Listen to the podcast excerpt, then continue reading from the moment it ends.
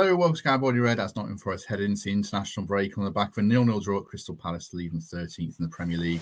We'll look back on the game and some nearly magical moments and assess the state of where Forest are at as the new look side under Steve Cooper continues to take shape in the company of, first of all, broadcaster and Reds fan Darren Fletcher. Fletch, welcome back. How are you? It's been a while. Morning. Thanks for the invitation. Ah, that's if people wondering why we're a minute late, is because I was reminding Fletch how, how important he is to this podcast. We were discussing as well Birmingham City uh, sacking John Eustace, which seems a bit Yeah. mental in the world of football. But this is a Forest podcast, so let's crack on as well with Michael Temple. Temps you well? Morning, mate. Happy Forest fan this morning. Yes, we'll get into that. Pretty uh, pretty upbeat myself. And Arsher Ali is back with us as well. Arsher, morning. How are you? Yeah, doing good. Some, uh, like Temp says, a lot of positives. Absolutely. Let's get into it then. Um, Temps, just give us your kind of initial. We'll get into the bigger picture, but the game in isolation. What did you make of the game? Well, look, sometimes you're looking for a result to tell you where your football club is, but for me, that was a performance which which showed me the progress that we're making, the manner in which we're able to keep the ball, the choices that we can make, and the fact that players are having to raise their game to stay in this side. A, a quick, immediate word on Willy Boly. I thought that was his best game in possession, which hasn't been his strength to this point. Touched the ball more than any other Forest player, did very little wrong. So excited about Murillo, what he did and what he can be. But to wrap it up briefly, I think that we have a team now that can enjoy possession, that doesn't have to counter, that can be comfortable on the road or at home against any type of opposition. And I think we are going to make that progression this year from relegation scrap to mid table obscurity. And I'm delighted with that. I think, and good morning to everyone who's with us. Loads of people in the comments. Great to have you with us. I think, Fletch, I watched so many games last season wondering if we belonged in this league and felt it was going to go right down to the wire. The way I watched recent games, especially on Saturday, the way we're keeping the ball and the way we're, you know, creating not massive chances, but we're, we're working goalkeepers, it makes me feel like we belong in this league. Uh, is that how you're feeling, having witnessed us of late? Yeah, absolutely. But I think it, I mean, I, I don't think it's a fluke by any stretch of the imagination. And I think when you're a newly promoted team that kind of got promoted surprisingly, and you've got to make up time as they did last year, you, have this survive at all costs mentality. And that's what they did. They survived at all costs, playing a different brand of football week to week, revolving door of, of personnel, because that's what they had to do. But year two, if you're a if you're a well-run football club, you then go and find players to make you better. And I think that's exactly what they've done. I mean, last time I was on, we spoke about the transfer window, and I didn't think they'd missed on any of the players they'd signed. I thought everybody they'd signed, there was a reason behind it. There was a skill set that, that they brought. And I think you're now starting to see that be integrated into the team. I think the fascinating thing is that I don't think I'm overstepping the mark to say the last person that would want to play five at the back with a load of people in front is the manager. I think Steve wants to play expansive football. I think he wants to play entertaining football. I think he wants to get this club eventually pushing for, for European football. And it will have wound him up as much as anybody in there, having to play a brand of football that's purely based around survival. And he will be the most excited man in the room that all of a sudden he's got these pieces now that can play the kind of football that he wants to play. The fact they're starting to play like that away from home within three games of it all coming together is a testament to him and his coaching staff and what they're doing on the training pitch. I'm led to believe that it's extremely joined up in there. The relationship between manager and owner is very strong. Um, and that the players have settled in very well. I mean, Tem- Temps mentioned Murillo. I'm told that pretty much from the first training session, he's walked onto the training pitch and grab the starting place with both hands. Some managers have an assessment of how you decide whether to change a team or not. A lot of managers like to see players in the top three in the group on a on a regular basis, and if you do that, you force your way in. And I'm led to believe that that he's come in and and just settled in straight away. He's dominating training sessions. He's been outstanding from day one, and based on that, there's no surprise that he's slotted in and played like he did at the weekend. This is a, a club that's progressing nicely. Possession stats tell you that. We would have had 15 to 20% possession at Crystal Palace last season at this stage of the season. On Saturday, we dominated the ball, played some lovely stuff. Dominguez, Sangare, the new players are doing well. Um, and, and I think this is a football club heading in the right direction. And I think it's based on good decisions, solid foundations, hard work, good relationships, and that can only be good. I think we spoke in the build-up, Arsher, me, you, and Temps, that Palace had a lot of injury worries. Um, but when we saw the team, I think 10 out of that 11 were very seasoned pros and they had a lot of resilience at the back.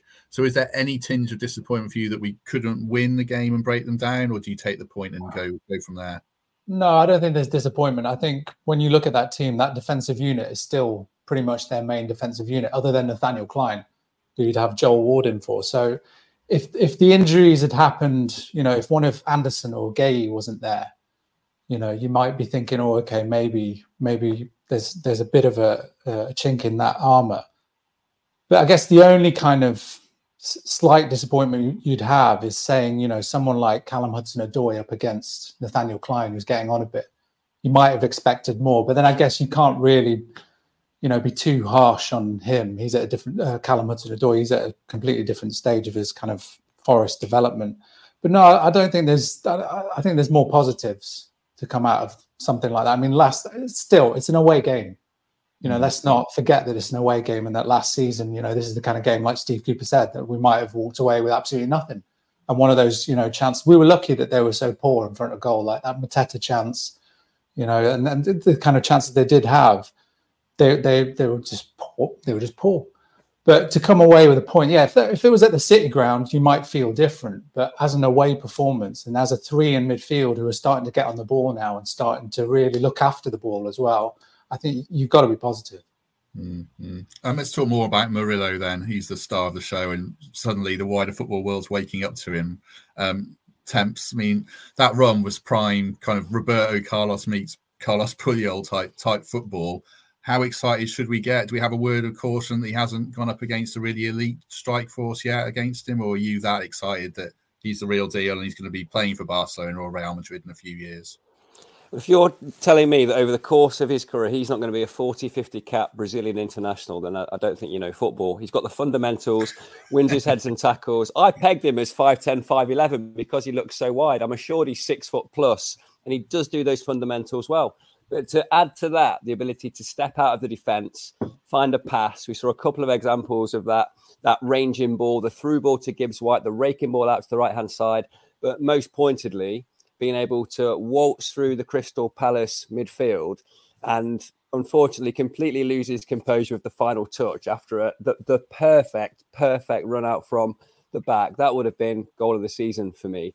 Completely unexpected for the uninitiated. A good piece that Towers has put together in the Athletic today, just describing that anyone that's seen him at Corinthians, anyone that saw him in the Brazilian youth setup around uh, Corinthians under 20s as well, this is what this kid does consistently Forest have nipped in there and paid 13 million quid for a player for me who looks he's already worth double, triple that, and has the highest of ceilings. He can be whatever he wants to be. He's got the perfect manager in Steve Cooper who's going to nurture him, but also expose him in big games if he thinks he's good enough and ready for it. Off the the the, the case of um, the body of work we've seen from him so far is two games, so there has to be a cautionary tale. He's still got the occasional uh, missed pass in him, of course, that's that's going to come with acclimatization. With with knowing the conditions, we've known his teammates, but to have the impact he's had on two games completely changes that depth chart at Forest in the centre half position, where I think he's now a must pick. Uh, yeah, I know it's a cautionary tale, but you've given him 40 Brazil caps and valued him at 45 million quid. So what are you saying about him, Fletch?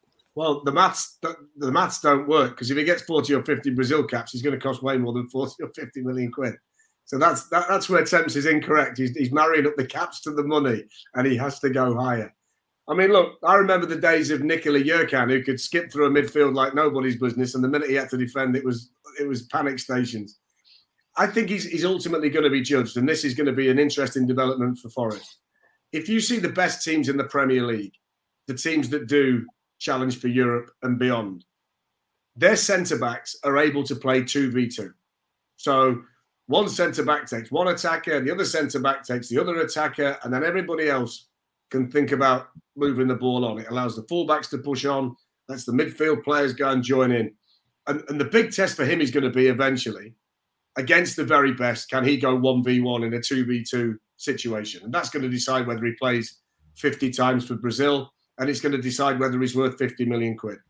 In terms of immediate impact on the club, it's been outstanding. And I, I, I wouldn't I wouldn't tell anybody not to get carried away because that's why we're fans. We're allowed to get carried away.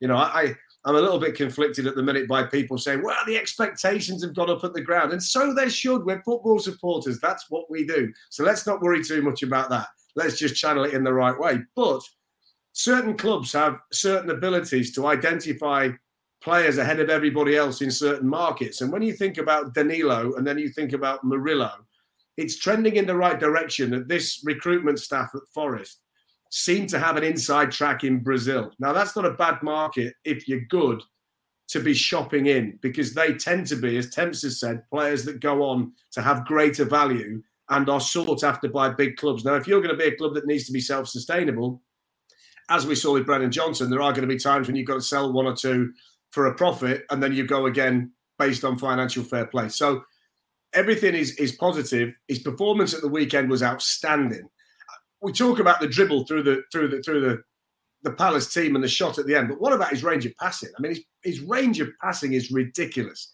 To be able to turn defence into attack with a with a pass like that is a is a wonderful ability to have. So I think it's positive on, on, many levels. It's another exciting young Brazilian who's come in hot on the heels of Danilo. It's a player that looks like he's going to be a wonderful addition to the squad.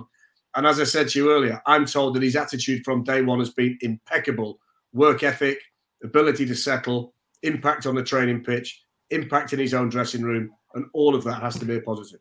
And that's on the weekend that Man United named Jonny Evans and Harry Maguire as their starting centre halves in the Premier League. Don't even start me on Man United because how can you have a man in Erik Ten Hag who should know the Dutch league better than anybody else, and his centre half position is tenuous at best, and Micky van de Ven plays for Tottenham. I mean, just to explain to me how that works. I, I just don't get it. So don't don't even go there with the Man United centre back situation. I mean, it's it's outrageous. But in the over the past few years, would you swap your Forest centre halves and Man U centre halves? You probably would for the last twenty five years. Right now, there's no way in this world I'd even consider a deal of that type. So much more excited about what we've got. Just to pick up on something that was in the comments I was about to say, which refer, refers to. Uh, don't read them. Oh shit! Don't. Yeah, I know, but I don't know how you get rid of them. I'm going to get, oh, yeah. get rid of them because so I just get abuse in there. Um, but someone's mentioned something that I was going to mention. Um, our, our in terms of recruitment, in terms of South America, mentioning our our man in Brazil, which sounds like a 70s film, doesn't it? Our man in Brazil. But um, uh, Thomas Feddersfield, he's the guy who's apparently you know, playing a big part in, you know, Danilo and, and Murillo and anybody else that we've tried to get. So we should probably shout him out because he seems to be he seems to have a good eye. And Arsher, I suppose the thing, the wider picture is like now we've got five or six really good defenders. I mean, like Moussa Niakhaté, a lot of people have had as the top of that list a few weeks ago. If we're playing a back four, he's going to struggle to get back in the team, isn't he? Because Boly and Nick, uh, Boly and Murillo look uh, an excellent pairing in general. Yeah, I think as well in all of this, you know, we're, we're getting carried away with Murillo, and rightly so. I think in all of this, you do need to give a massive shout out to Boly, you know, because if let's all be honest, let's not pretend, let's not, you know, put revisionist spin on it. As soon as we saw Boly sign, and as soon as we saw Aurier sign, we, you know, there were, oh, you know, what, what have we gone for those two? You know, there was a little bit of rumblings, you know, do we do we really need those two? And they have turned out to be so important for us you know, Aurier on the right, you know, and he's captain in the last few games. And Boly is just, he's just a totem pole, isn't he? He's just so solid, everything he does. You know, like like Tem says against Palace, he, he looked after the ball as well, which is something that you might have accused him or you might have seen like, you know, oh, but can he can he can he sort of distribute it from from out the back? But yeah, I mean that that pairing. I mean, there were, let, you know, let's be honest as well. There were a few moments in the game where there was a bit of miscommunication between the two of them. I'm, you know, and that's obviously has to be language. You know, I'm thinking of like the corner where you know they both went up for it, and you know, a bit of communication there might help. But I think this international break as well. Now that they'll get you know a good two weeks as well to work with him, I think we're we're going to see him continue on this kind of uh, trajectory. One caveat I would put in and I, I love all the positivity and everything else. The concern I have with the centre back room is that who can we rely on physically?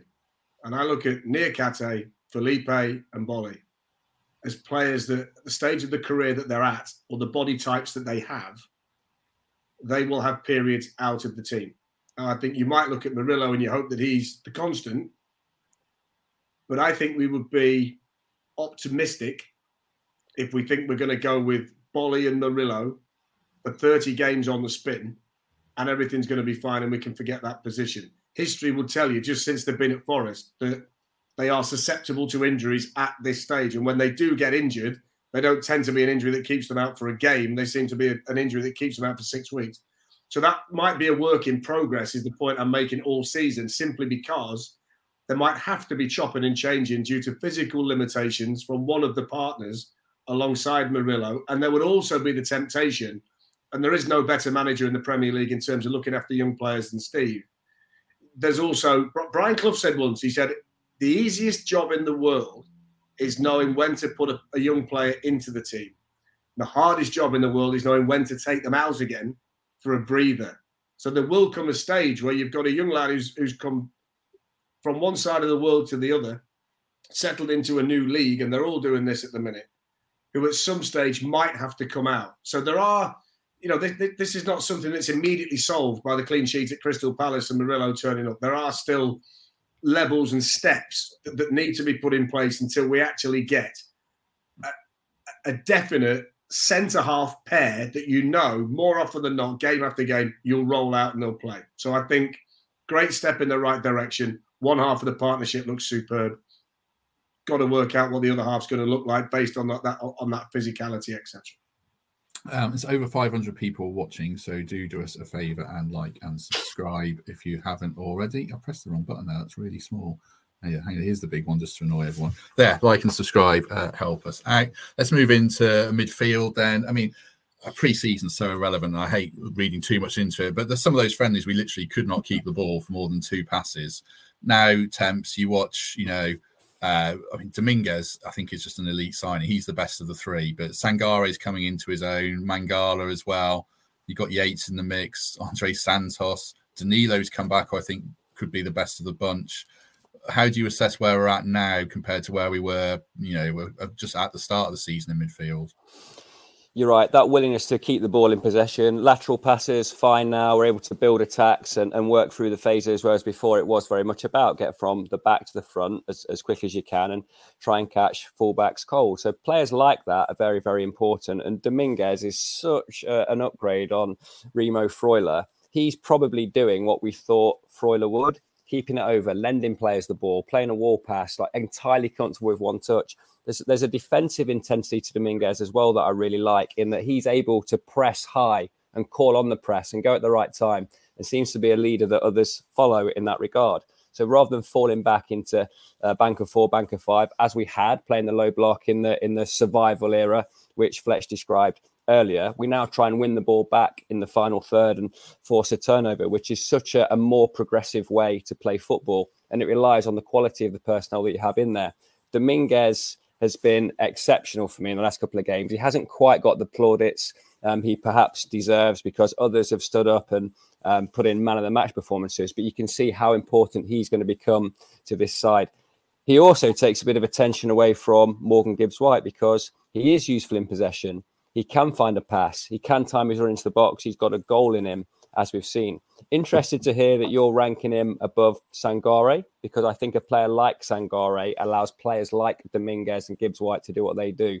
He's a facilitator um, as, as well as an important figure on the ball himself. Love that blend centre mid. I didn't think that um, Mangala would establish himself in quite the way that he has. Um, perhaps Ryan Yates can put pressure on that position. Perhaps Morgan Gibbs White can put a bit of pressure on that position if we want to get Elanga and Hudson uh, Odoi on the pitch at the same time. But really excited by those two signings. And like you say, they weren't here in pre-season. So all of that time we we wasted talking about Forest playing against Johnny No One from Spanish Division Two is completely irrelevant because this side now bears no resemblance to the team that we had in that run of friendlies. True. I rank him above Sangare in terms of performances we've seen over the long term. I'm not so sure. Sangare opens doors to get players like this into the team. I mean, you'd spoken about him, Fletch, in terms of was it Don Hutchinson who said about to you about his pressing ability? But uh, yeah, I mean, he, he's he better on the ball than I thought, though. He was known in Italy when he was at Bologna as the king of the press. It probably sounds wonderful when they say it in Italian, but, but he was known as the king of the press when he was at Bologna, and you can see why when you see him. I don't think there's any necessity at this stage to rank Sangare and Dominguez. I think we're just delighted to have the pair of them. And I think you, when we talk about the centre back positions, you now know that two of your starting central midfielders are them. Whatever you play, they've got to play, haven't they? Mm. But I, I think, I think again, this is this is a work in progress. He's settled in so well, hasn't he? He's just settled a little bit quicker than Sangare. I think, like you say, he's just he's just hit his straps a little bit quicker. I think Mangala's position will come under threat by Danilo when he's available. Um, I completely understand Temps's comparison to Freuler. I mean, he's like Freuler on three shredded wheat, isn't he? This fella. I mean, he's just he's just got that energy level, that ability to go and try and dominate central midfield. I think there's a nice blend in there because I think Sangare gives you a little bit of everything, added to that physical intimidation that you need in a modern midfielder now. You've got the, the, the, the wonderful ability to rat around the ball from Dominguez, and then he can he can do things around the opposition box. And at the moment, Mangala is that safe pair of hands, keeping the ball and moving it and, and making sure everything's okay.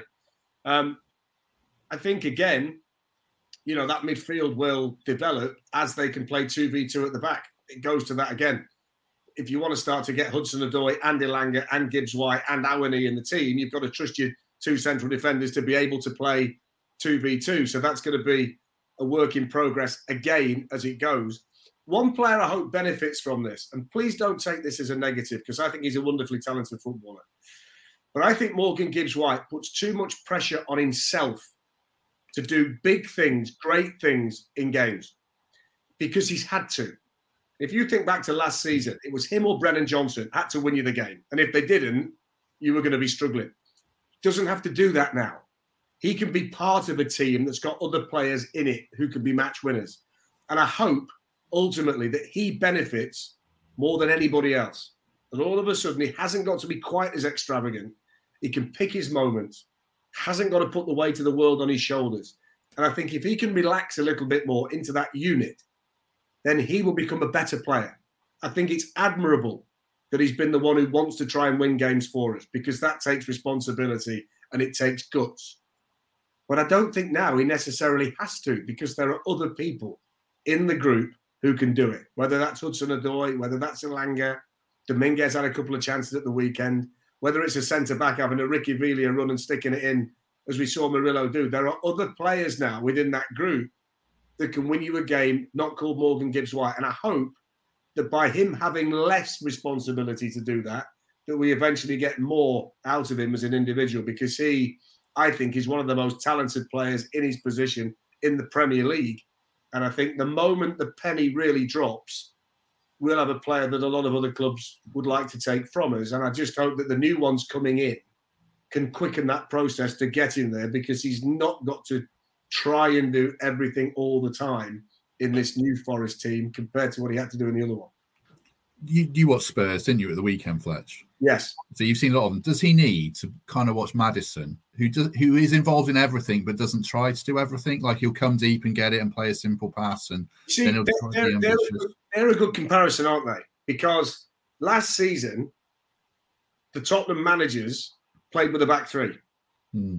because they didn't feel that the centre backs were strong enough. Now they put Van der Ven next to Romero and they go, ah, okay, now we can go 2v2 because they're both quick and they're both good 1v1. They then sit two in midfield in Pape Sarr and, and Yves Bissouma. And then all of a sudden, you've got James Maddison sitting in the hole. You've got Richarlison off one side, Brennan or off the other, and Son through the middle. It's very well balanced. So if you could create a situation at Forest where you've got Murillo and a another centre half and you were happy with them to be 2v2, then all of a sudden you can sit Sangare next to Dominguez and you can maybe play Morgan Gibbs White as a 10. You can have Hudson Odoi on one side, you can have Elanga on the other, and you can have Awoniyi through the middle. But the manager has to have the confidence in the two centre backs that out of possession, they can go 2v2. Newcastle do it really well. We saw it against Paris Saint Germain in the week. You know, when they've got Botman next to Schär, they're happy just to leave those two to go 2v2 sit a couple in midfield, let Bruno roam around, and then the front three do what they do. So I think it's a massive step in the right direction towards the kind of team that the manager wants to play and the kind of team that the fans will really enjoy watching. I think once they get that ability to say, we are happy with the two centre backs now, then I think the rest of it will balance off. And all of a sudden, you can have some real fun higher up the pitch with the players that we've got. And no doubt, though, they will be improved upon in coming transfer windows because all of a sudden you're thinking, right, we're solid at the back, we know what we're doing. Now we're going to work out how we can become really entertaining at the top end. So I think Spurs are a good case in point, Matt, in that regard, because they've made that progression under Postecoglou this season. And the arrival of Micky van de Ven, I think, has been key to all of that. You see, you say all that, you know, and I get, and I get, you know, you're sort of saying like Maddison would be a a good comparison, but I mean, just going off the weekend, he was unlucky not to score that goal. You know, he's you know that, to to take a, a, a, chance like that over over the top and, and to try what he, he tried. You know, very very unlucky not to score. But th- this was the concerning thing for me. In that game, he had seventy percent pass completion, and you, are talking about uh, Orel Mangala was at ninety seven, really looking after the ball. And that that is kind of worrying when you're looking at someone who you know like like we say, maybe it's an old mentality from last season that we're trying to funnel everything through Morgan Gibbs White. But that was slightly worrying to me. It's the type of passes he's trying to play there, isn't it? Exactly. That's my next point. So my next point is is that you wouldn't necessarily want to change too much of him. Like I know it's well known that he's, you know, Steve Cooper sort of said to Brennan and uh, uh, Morgan Gibbs White, you know, said to them, I don't know why I always say his full name. I think it's because of the chant. You always say Morgan, uh, Morgan Gibbs White. Anyway, but he said to them both, don't be boring. And I think there's an element of that that he's still holding on to. Yes, yeah, yeah, simple passes is a different thing. I don't think you count that in don't be boring. But if you're saying to a player like that, you know, don't be boring. I mean, you take away a lot of his game. He's the he's the guy who strives for those beautiful touches. He's the you know the Danilo goal from last season, that little touch. You know, and nobody else has you know got the balls to try that. And when it comes off, it comes off, and it's all over, you know, the media. But I think with him, also as well in the last two games because he was benched in that Brentford game, his defensive contributions have gone up. Like in the Palace game as well, you know, he was putting in I think he put in two two kind of important tackles in the middle of the pitch. So I don't I don't know. He's, he's a tricky one. I think he will adapt. I think he'll find a different way to be influential because there was a period last last season where he kind of tailed off a bit and then he found another way to to fit into this team. And I think he he needs to do that again now because now that we've got a three where you've got Dominguez who's box to box, you've got Mangala who sort of covers slightly less distance but is tidy with the ball now and then you've got Sangare, who against Palace, out of the three of them, he was sitting the deepest. If you look at his touch map and heat map and all that stuff, he was slightly sitting, you know, deepest. But still, like Temp says, he was the main reason why we were winning those high turnovers. Sangare. So that's nice that he's got that in his game. So I think, you know, Gibbs White, he's going to have to find a different way to, to he's become the one who puts the ball at risk, isn't he? Someone has to put the ball at risk to create the big chance. I think that's that's the thing. It's, it's, it's, it's, a ludicrous comparison to compare his pass completion percentage to Orel Mangala, who sits at the base of a, a, midfield three, has to pass it five yards. If you gave Morgan Gibbs White that job, no doubt he'd have a better pass completion rate than Mangala. I don't. If you, look, if you look at his heat map, I don't think he's as deep as you think he was, especially in that game. I'm talking about he's this game. He's not going to play there, though, is he? At the moment, he's playing off the side. There's no way that Morgan yeah, but he's still coming in though. Still coming. I mean, just as a stat, just as a general stat, that really stuck out as a kind of like, okay, yeah, we know he attempts uh, slightly riskier passes. He's he's more involved in the attacking third, but just as a just as a thing, it really stuck out to me. And like, Usher, if if, what's if, going if, on there? If he was completing 100 percent of his passes playing those kind of passes, he'd be Lionel Messi. It's, it's a different kind of ball. He's trying to he's trying to play balls in. Yeah, I'm, I'm, not disagreeing that it's a, there's a different type of ball. My point as well in that last point was that or that you know Mangala by himself is looking after the ball a lot a lot more. If you look at his stats in the other games, I mean, I'm not a massive stats guru. I don't look at that kind of thing. It's not something that's interesting to me per se. But when you look at an overview of a game, just seeing that list down of, of people who played the 90, it, it did just stick out. You just can't compare Mangala's pass. I'm not comparing. We should move on. I'm not comparing. I'm not. Let's comparing. move on. We're going down a blind alley. Let's move on.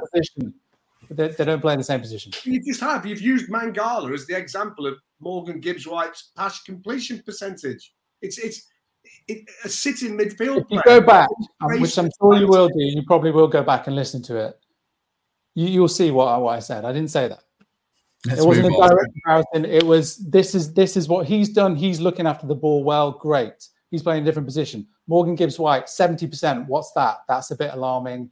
You know, yes, he's trying to strive for like uh, the risky, beautiful pass that will unlock a defense. But that I'm talking about him in isolation. Like he he's you know he's not looking after the ball as well as we know he can. Yeah. And, and I think as the team gets better and the options improve and they become a team that is more about playing attacking football in a system that's conducive to him being in the team and being able to do that, which was the point I made, all of that will come together. He's still a young player. It's only his second year as a Premier League starter. And he was in a team last year that found it very difficult to generate chances and wanted to play on the counter attack all the time and had to because they were sitting so deep all the time. He's got everything in there. And I think he will benefit most by this team getting better. And I also think that if he could play more centrally, eventually, you would get more out of him. Because at the minute, I'm not saying he's a square peg in a round hole, but I think in an ideal world, he would play in a different area than where he is now because he is out there on that side. And I think when you are maybe out of the game and you're a player like him, when you do get on the ball, your natural reaction is, I've not been on the ball for a while. I need to make something happen because that's what I'm in here for. And then you take an unnecessary risk and maybe play a ball that you don't need to do. And I think the more touches he gets in a team that's got more possession, the more he'll settle, the more he'll mature as a player. And I think eventually you'll see that he's a, a young man that's going to be around the England side. And and I think he's, he's he's he's he, all the talent is there. It's just about now harnessing what he does in a hmm. team that might give him more opportunity to do that. Yeah. Well, where, where do you put him in there? That's that goes back to like, are, are you more comfortable with a three-man midfield, or are you more comfortable uh, with the two sitting and then having Gibbs White in front? It goes back to that point again. The best teams in the Premier League play two v two at the back, and then when they do that, they can play. They can either play three in midfield or two in midfield. But if they play the two, then they can have one that's that's a Maddison. They can have somebody slightly higher that plays in the pocket. But you've got to be confident that when you lose the ball, you're not going to get walloped at the other end because the, the centre backs aren't up for, for what they need to do. So I think it, ultimately, if they could play with the back four and two, and then Gibbs White as your three player, and then you've got the speed out wide in the Elanga and, and, and, Gibbs White based on what they've got now, and then Awoniyi through the middle, you've potentially got a very exciting team. But that's all dictated to by the, the manager being happy enough that the two centre backs can be isolated with the forward players of the opposition. So I think if you can sit two and give Morgan the freedom to go and play the way that Maddison does for Tottenham, the way that Bruno does for Newcastle, there are examples in the Premier League of how it works and how it works really well. Um, I don't see with the personnel they've got now why they can't move towards something like that in the not too distant future. You know, maybe by the end of the season, if the manager decides that Murillo and Boly are good enough like that, and I know he thinks that Murillo athletically is, is going to be fine in that kind of situation. And I also think he feels that Boly is clever enough as a defender to never put himself in a position where he's going to get ripped apart.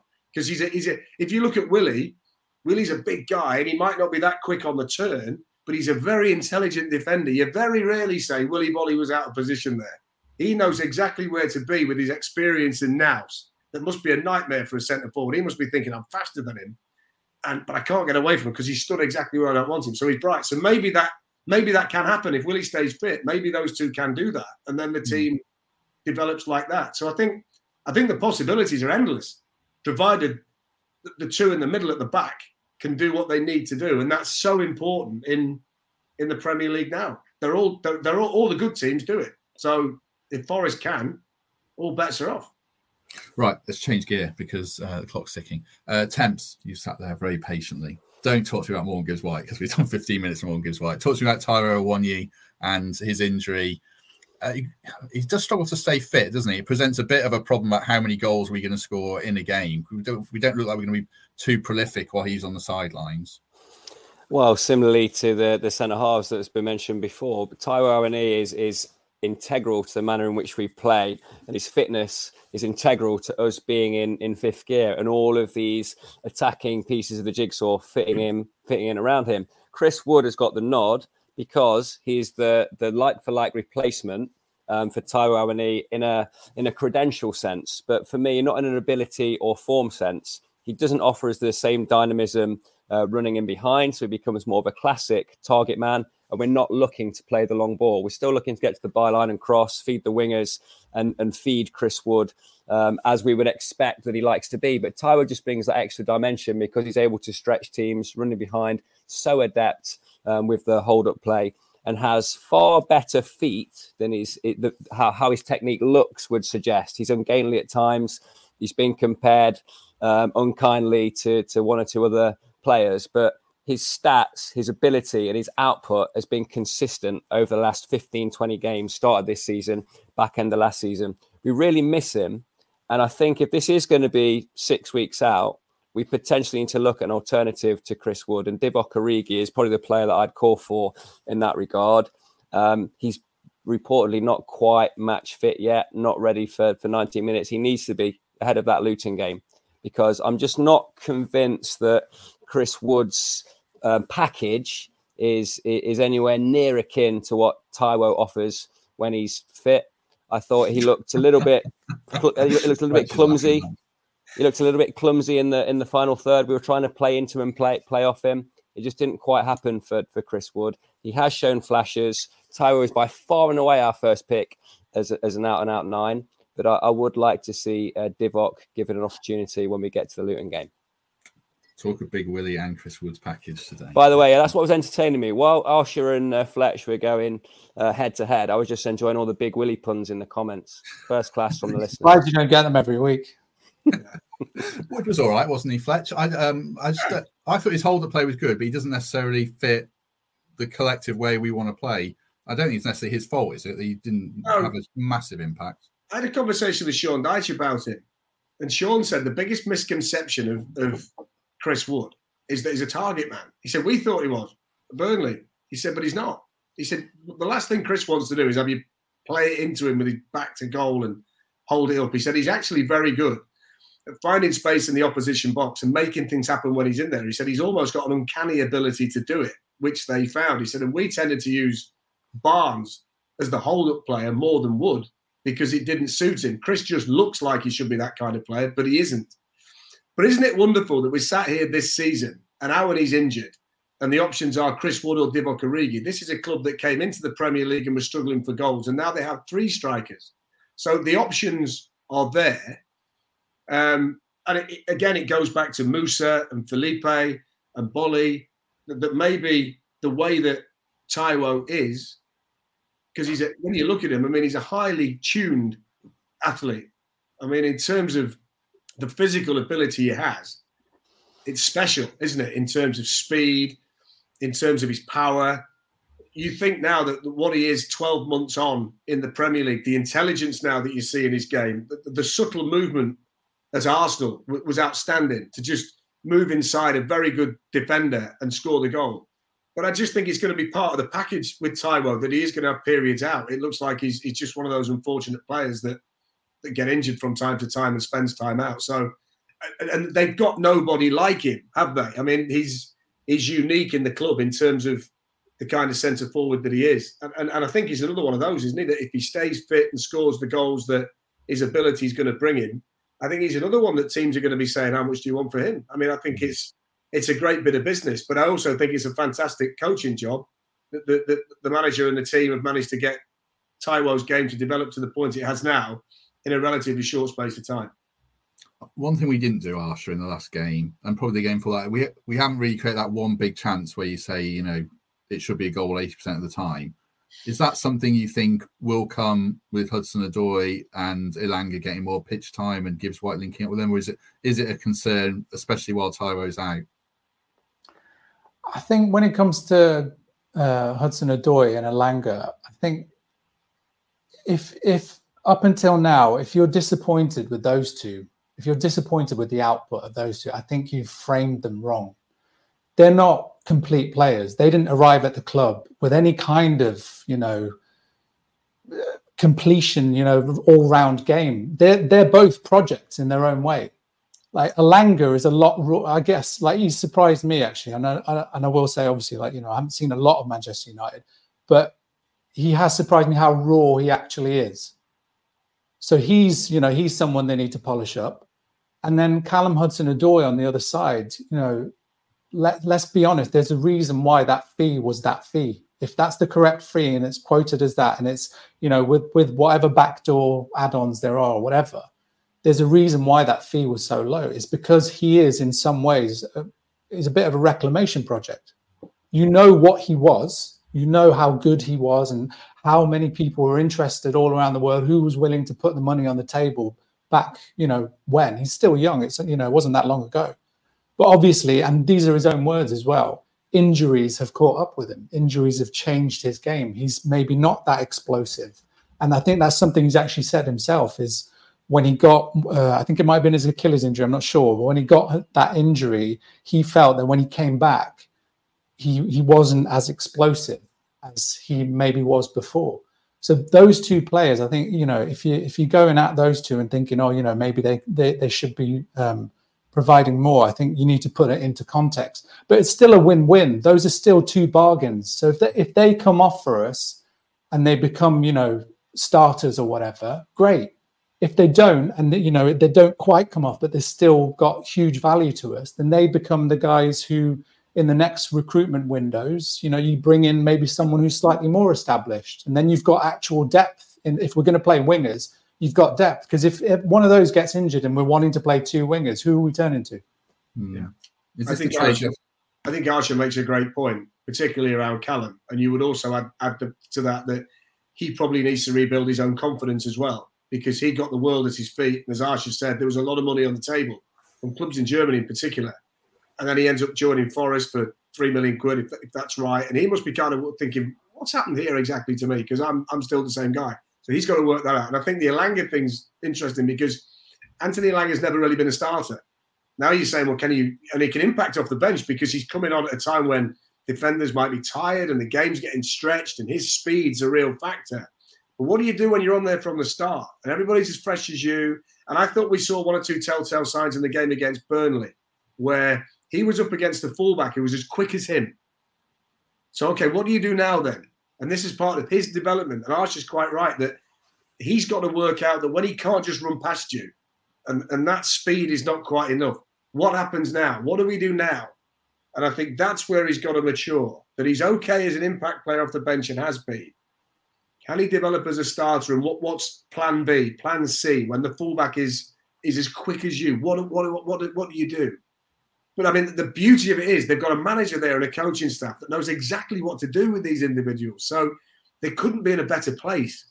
I just think it's a case of of patience. And I, I would be really surprised if by the second half of this season they're not showing signs of improvement in that regard. And certainly by the start of the next one, that you're looking and saying, wow, you know, for 18 million quid for the two of them, what a what a wonderful bit of business that was for the pair. I think it's a it's a it's a really valid point that there needs to be a bit of patience around the pair of them based on on circumstances for them.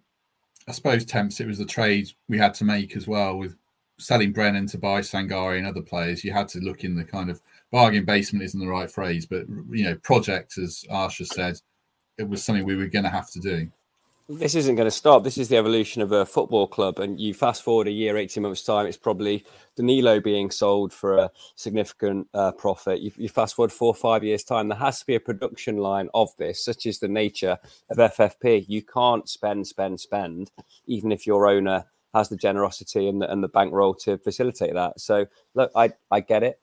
I, I understand that completely. We're going to be very, very um, active in our in our trading in the next 10 transfer windows, um, such as the style and the ambition of the owner. And this is something Fletch touched on earlier. This I'm, I'm still trying to get my head around the ambition of the owner and this mindset that you know what a draw away at Palace probably isn't enough given the ambition and the resource that our club um, now now has. It's gonna it's gonna require a complete retune. I think we're, we're possibly starting to see it um, at, at matches now. The expectation is higher.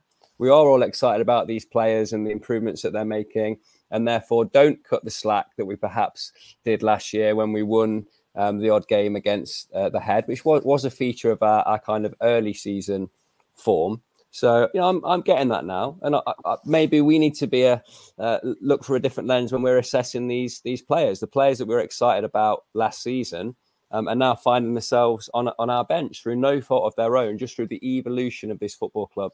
The James, style is going to continue to change. We have to move with it, and I'm just yeah so excited about the potential for this season and, and next and beyond that. The fascinating aspect of this as well, and this this will impact the players that you're talking about I don't think we're going to carry on having transfer windows where they bring in the amount of players, the number of players. It has to stop. I think you look at that Forest squad now and you think, okay, they've got five or six centre backs that they can rely on, two goalkeepers that they're satisfied with, two fullbacks for each side. The midfield's got enough in there for any kind of blend, three strikers up top, and you've got players who can play wide. So there's no need now for depth. They've got the depth. They're okay. They've got players who didn't make the Premier League squad, who last year would have been in. Okay, so they're fine. In some areas, they've got three fullbacks for one side, so they're, they're more than stocked. I think the challenge for all of them now is that Sangare at 30 million is the quality addition. So you look at him and go, well, he's going to play because he's a better player than what we've been buying. And maybe you get to the, the transfer window, maybe not in, in, in the winter, but maybe next summer and instead of buying 12, they buy three, but they buy three of a higher price. They're supposed to be better than what, what you've got. So the team develops. And that's going to be the challenge to the people who are there now. The, people are going to come in supposedly better than them with a bigger price tag and a bigger reputation. Can you go with it? So all of this is going to be interesting now because I think they've done the heavy lifting. They've done the let's put a squad together over the three windows they've had. Now it's about what do we need now to be better? Is that 40 million on a centre forward? You know, is that another 35 million on a central midfielder? Do we go and really push the boat out and say Murillo needs a really good partner? So let's do 40 on a on a centre half to play next to him. And that's all of the business. But it makes us significantly better. So I think it's going to change from this point. We're not going to get so many situations that Arsher talked about there where people have got questions to answer when they come in or development to have. I think we're going to see more finished articles come in, which will then make then make the team better, but it'll also make the squad better because the ones that were there before are then going to become the backups unless they can fulfill their potential, and then there's no need to do it. So I think it works out as a win-win, but I think it will it will change moving forward in terms of how. And I'm, I'm an advocate for that. I'm an advocate for two or three quality additions. I just think with yeah. settled 11 comes settled bench and becomes unhappy players outside the team. And, and while you're winning, there's very little for them to argue about or to be uh, annoyed with. But Sam Surridge last year was uh, considered a worthy substitute in the Premier League. Didn't suit um, him and the stage of his career he was at, so he found himself a move to, to MLS.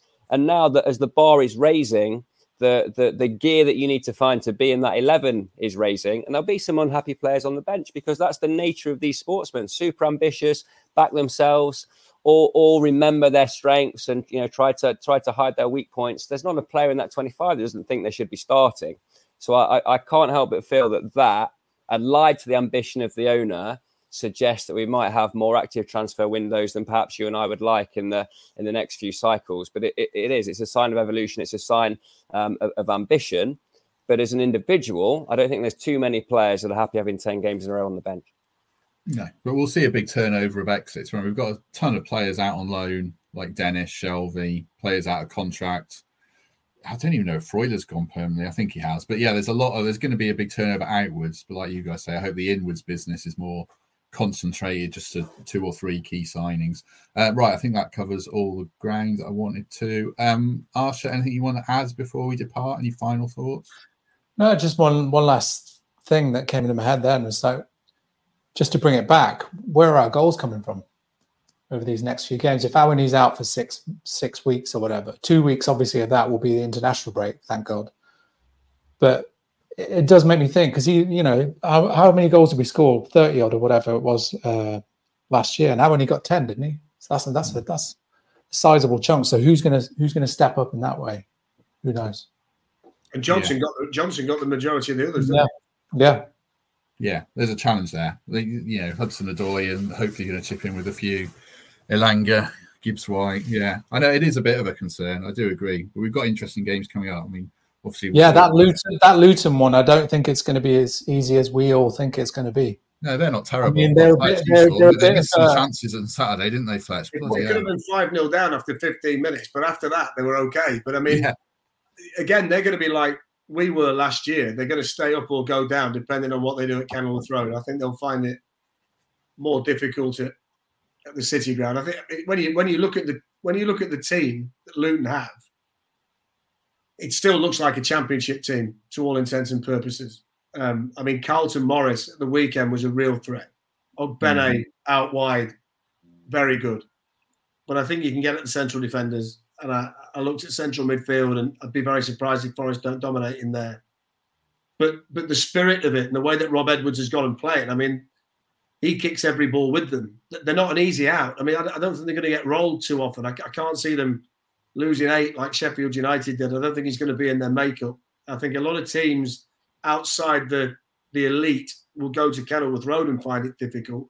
Um, away from home, I don't know, but maybe maybe the levelling off factor is no Awani at home. I don't know, but I'd be very surprised if Forest don't don't win that game. If they play anywhere near like they did at Crystal Palace, it will be enough. I think Yeah. against them. Yeah, we should do. I think we're slightly underestimating Burnley and Luton a little bit. I think they'll go down. Do Bournemouth, not the team that fellas, is in do you not think, fellas? I'll throw it out there for all. Do you not think now we just need to get away from putting certain fixtures on pedestal? That everybody went into that Burnley match. Oh, got to win this, got to win this. Well, you haven't because you're playing 38 games, and there were games last year that we didn't win, and games last year that we shouldn't have won that we did. It happens every year. Maybe, maybe we take away this. Oh, got to win that. Got to win that. That's terrible. That- that- the, the disappointment of only getting a point at home to Brentford. I think back to last year. The late point that Ryan Yates got in that match was key to them kicking on. I mean, there are moments in games, and I just think we're too worried about. I don't think there's the, there's the need to worry this season as much. I think the bottom three or four are pretty set. I don't think he's going to change a great deal. Forest is superior to them. Forest aren't in the relegation conversation this year. So it, it, it's kind of, you don't have to panic over certain matches at this stage. They will accumulate more than enough points over the course of 38 matches to stay in the Premier League comfortably. So don't put pressure on to certain situations. Just allow the season to develop as it is and realise that this is a brand new team again being put together by the manager, but with better players, showing signs of improvement already, playing a brand of football where they can keep the ball better than they could last year. But don't don't necessarily isolate certain fixtures and say we have to have this, we have to have that. It just generates unnecessary pressure when they're under enough pressure as it is. But this is not a relegation season for me. I've seen Luton, I've seen Sheffield United, I've seen Burnley, I've seen Bournemouth. The Forest are better than all of these by quite a significant margin, and there are others too. So I just don't think there's that need for panic over certain fixtures this season, if I'm honest. Yeah, Bournemouth are the ones I'd worry about. Like they signed Really? Tyler Adams for 20 million quid and Oh, then right. Yeah, he's in- been in- yeah, the whole yeah, time. Yeah, I thought, I thought you meant being No, but going down. No, I think that By the way, by the way, as well. I mean, if, if you're a Bournemouth fan and you, you've had Gary O'Neill last year and you've done really well and you've kind of punched above your weight, they've had a good January window, and then you just get rid of him for, for, for a guy who has no track record in the Premier. I mean, it's madness, absolute madness. And it makes you when when you reflect back. And Arsher and Temps come in on this. When you reflect back on that decision by Evangelos Marinakis not to do that with Steve Cooper last year, not to do it, just to go, no, we're going to stick with this guy it might not be the most fashionable guy in the world. It- people might not be comparing him to Pep, Guardi- Pep Guardiola, but he's a damn good manager, perfect for this club. If you sometimes don't do it, it's way better than doing it. I mean, Bournemouth are the case in point, Arsher, aren't they? I mean, if Forest would have got Iraola, by the way, let's not forget, was one of the names being linked with Forest. Yeah. Yeah. there's the there's the danger. I mean, I just love that quote he came out with after when he was like, "We couldn't find anyone better." It was just, it was just so like, ah, all right, you know, like the media, they they sort of didn't read into it as much as we fans did because we know him, we know what he's like, we know how explosive his temper is and what you know he he has the propensity to do at Ol- Olympiacos. So it, you know, again, that's one of those decisions that you just like, thank God like, they stuck with him, and that you know it just puts that off, doesn't it? It puts that thing off because you know I don't know if it's just me, and you know when you have those fatalist moments, but it's like you can't see life after Steve Cooper Forest. Like I know you're not supposed to say, oh, you know, no one's bigger than the club and all that, but you just don't want to contemplate it. You just, you know what I mean? You just, you're so, in, we're, we're all so invested in him that you just don't want to, you don't even want to think about that. Yeah. Temps, any final words on Steve Cooper, life after him, Forest in general? Corporate plug, Trent Beer Festival plug. this week, Wednesday, Thursday, Friday, Saturday. So get your pass stamped, get yourselves down to Trent Bridge. Got 900 barrels here and they all need drinking. And just to take Fletch on a little bit, I'm a Forest fan on a Forest podcast. So I'm telling you, we're going to steamroll Luton and kick on from there. Yeah, absolutely. absolutely. Listen, I think they will, but I just, I just don't. Uh, the other point I'm trying to make, I, there's just they'll stay up so comfortably and be nicely mid-table with a team that everybody enjoys watching there is no need anymore to panic. I, I'm I'm more on the side of the fans who are saying, "Oh, come on, we're going to be doing." I want to, I want that romance of we should be better than this, not in a negative sense, but I quite like the whole idea of, "Come on, lads, let's get towards the Europa League." I'm moving towards that a lot more than I was last year. I'm going to be honest. Yeah, Greg's scouting stadiums already for that. He, he, knows, he knows, the train times to, yeah, or the plane times get to Sevilla. Don't worry already. He's actually scouting bars more than he's scouting stadiums, if truth be known he was hammered on. Can we say that he was still hammered on Sunday morning, wasn't he? Was he? Oh, was that picture? Was. Picture he sent us of him with a massive stogie just there. Like that. After a nil-nil draw, what are you doing? That's what a draw at Crystal Palace can do for you. You used to have to win right. the NBA title before you ended up with a big stogie. Michael Jordan used to do it. Greg will take a nil-nil at Palace. Like exactly. I don't want to know what he does if we'd won two nil at Palace right. A uh, quick bit of admin from me. Um, the voting's closed to Football Content Awards, so thanks to anyone who uh, did vote for us. Uh, get well soon, friend of the show, Matt Ford. That's what he's got to say. He's got to have spinal surgery yeah. um, in the in the weeks to come. So get well soon, Matt. Uh, and Fletch, you can speak to the last one because I don't know uh, too much about boxing. Uh, give us a word on Leigh Wood, his win oh. at the weekend astonishing. I'm, a, I'm the patron of a charity in Nottingham called Switch Up, and Leigh is a patron as well. So we're, we're, we're extremely proud of Leigh um, with his boxing career, alongside the work that he does with us to help so many people in in Nottingham. And there was a big um, a big switch up push at the weekend to get behind him, and, and, and the people from the charity went to watch him. But what a performance! And I, I mean, I, listened to, to one of the boxing podcasts this morning that Steve Bunce did, and he, I think he's quite right. He said he's got to be put now in that pantheon of great British fighters over the last 25 years. When you think about the, the career that he's had, and Eddie Hearn told a story. He said he was begging me to put him on fight cards and give him six rounders.